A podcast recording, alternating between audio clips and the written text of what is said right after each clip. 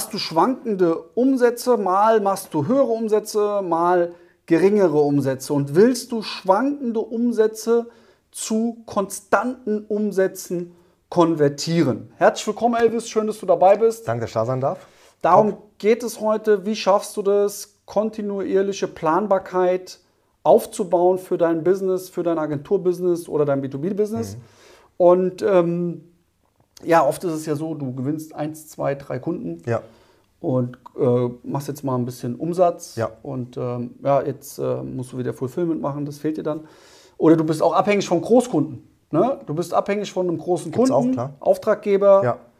Wenn der mal wegspringt oder Zahlungsausfälle hat, dann auf einmal strugglest du oder deswegen kannst du vielleicht auch nicht wachsen, skalieren, weil du immer Angst hast, was, wenn der nicht mehr zahlt. Ja. Diese Probleme kennen wir. Was kann man denn dagegen tun? Was würdest du empfehlen? Also wichtig ist natürlich, wenn man jetzt beispielsweise noch recht am Anfang ist, ja, mhm. man macht zum Beispiel Akquise, Verkauf und aber auch das Fulfillment selbst, mhm. dann ist es ja klar, dass du, man muss sich vorstellen, wie damals Luca im Kindergarten, ja, man hat so zwei Schaukeln und auf der einen Seite, sagen wir jetzt mal auf der linken Seite, auf der einen Schaukelseite ist dann Akquise, Verkauf. Wir können auch gerne After Sales so ein bisschen mit mhm. reinnehmen, ja, dass der Kunde, wenn er mal Fragen hat, auch eine Antwort recht mhm. schnell bekommt. Und auf der anderen Schaukelseite ist das Fulfillment, weil es ist ja klar, wenn du jetzt einen Kunden gewinnst, dass er auch natürlich Dienstleistungen bekommen möchte mhm. und auch du Dienstleistungen geben darfst und musst.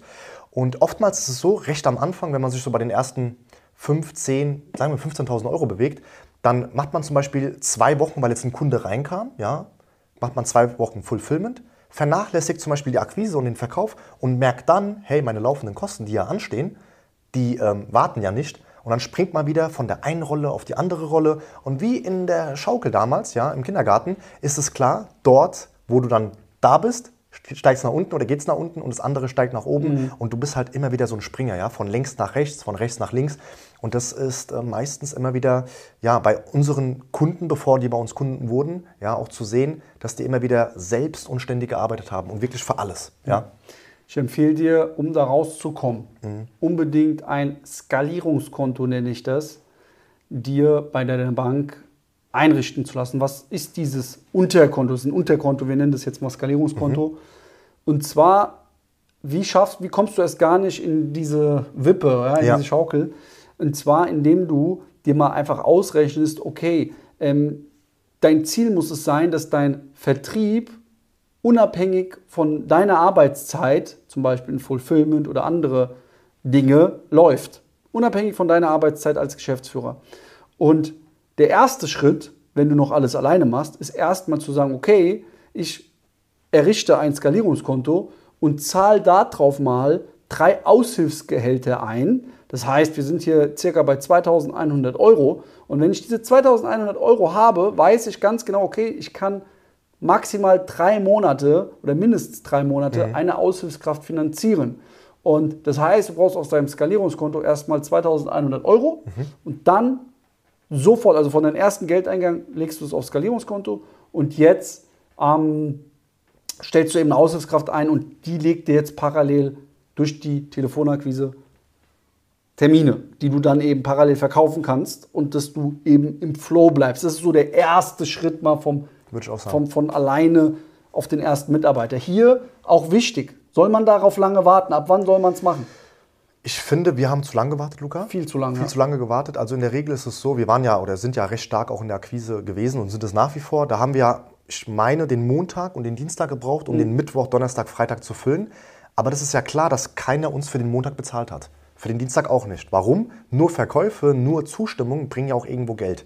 Und als wir dann, da finde ich, Luca, haben wir ein bisschen zu lange gewartet, als wir dann jemanden eingestellt haben, den geschult haben mit den funktionierenden Systemen, weil wir es ja geschafft haben, auch für uns selbst Termine zu legen, dann hat man gemerkt, hey, der Dienstag, den haben wir jetzt für uns gewonnen, machen dafür keine Akquise mehr, weil es jemand anderes übernimmt und können an diesem Dienstag dann auch verkaufen. Und deswegen würde ich sagen, achte erstmal weniger auf dich, ja. Versuch erstmal zu investieren in dein Unternehmen. Sieh das Ganze als ein Baby, ja, das gedeiht und wächst, sollte gesund aufwachsen. Und wenn du dann jemanden hast für die Akquise, dann ist es ja einfache Mathematik. Er legt dir Termine, du kannst mit diesen Terminen umgehen und kannst einen Kunden gewinnen. Und wenn da nur ein Kunde, wir gehen mal davon aus, du verkaufst jetzt hochpreisig, wenn du einen Kunden gewinnst, eine Aushilfskraft hat sich bezahlt für wie viele Monate? Ja, für mehrere Monate. Und deswegen, das Ziel sollte dann im Laufe der Zeit auch sein, dazu werden wir wahrscheinlich auch gleich nochmal kommen, dass beides unabhängig von dir läuft. Beispiel, ich war jetzt in zwei Ländern Urlaub machen und war mehr als, ich glaube, 26 Tage nicht im Office und unabhängig von meiner Anwesenheit lief das Thema Kundenservice, ja, die Kunden sind nach wie vor superglücklich und auch das Thema des Umsatzes, weil einfach Akquise, Verkauf, alles systematisiert und aber auch digitalisiert ist, ja, nicht dem Zufall überlassen. Was du richtig gut gesagt hast, du brauchst auf jeden Fall, dass diese Rechnung richtig mhm. profitabel aufgeht, ein skalierbares, gutes, fünfstelliges mhm. Angebot ja. unter anderem und äh, wie du so ein Angebot erstellst, findest du kostenfrei unter in meinem Online-Training Agenturbusiness Masterclass unter www.agenturbusiness.de kannst du es dir sichern.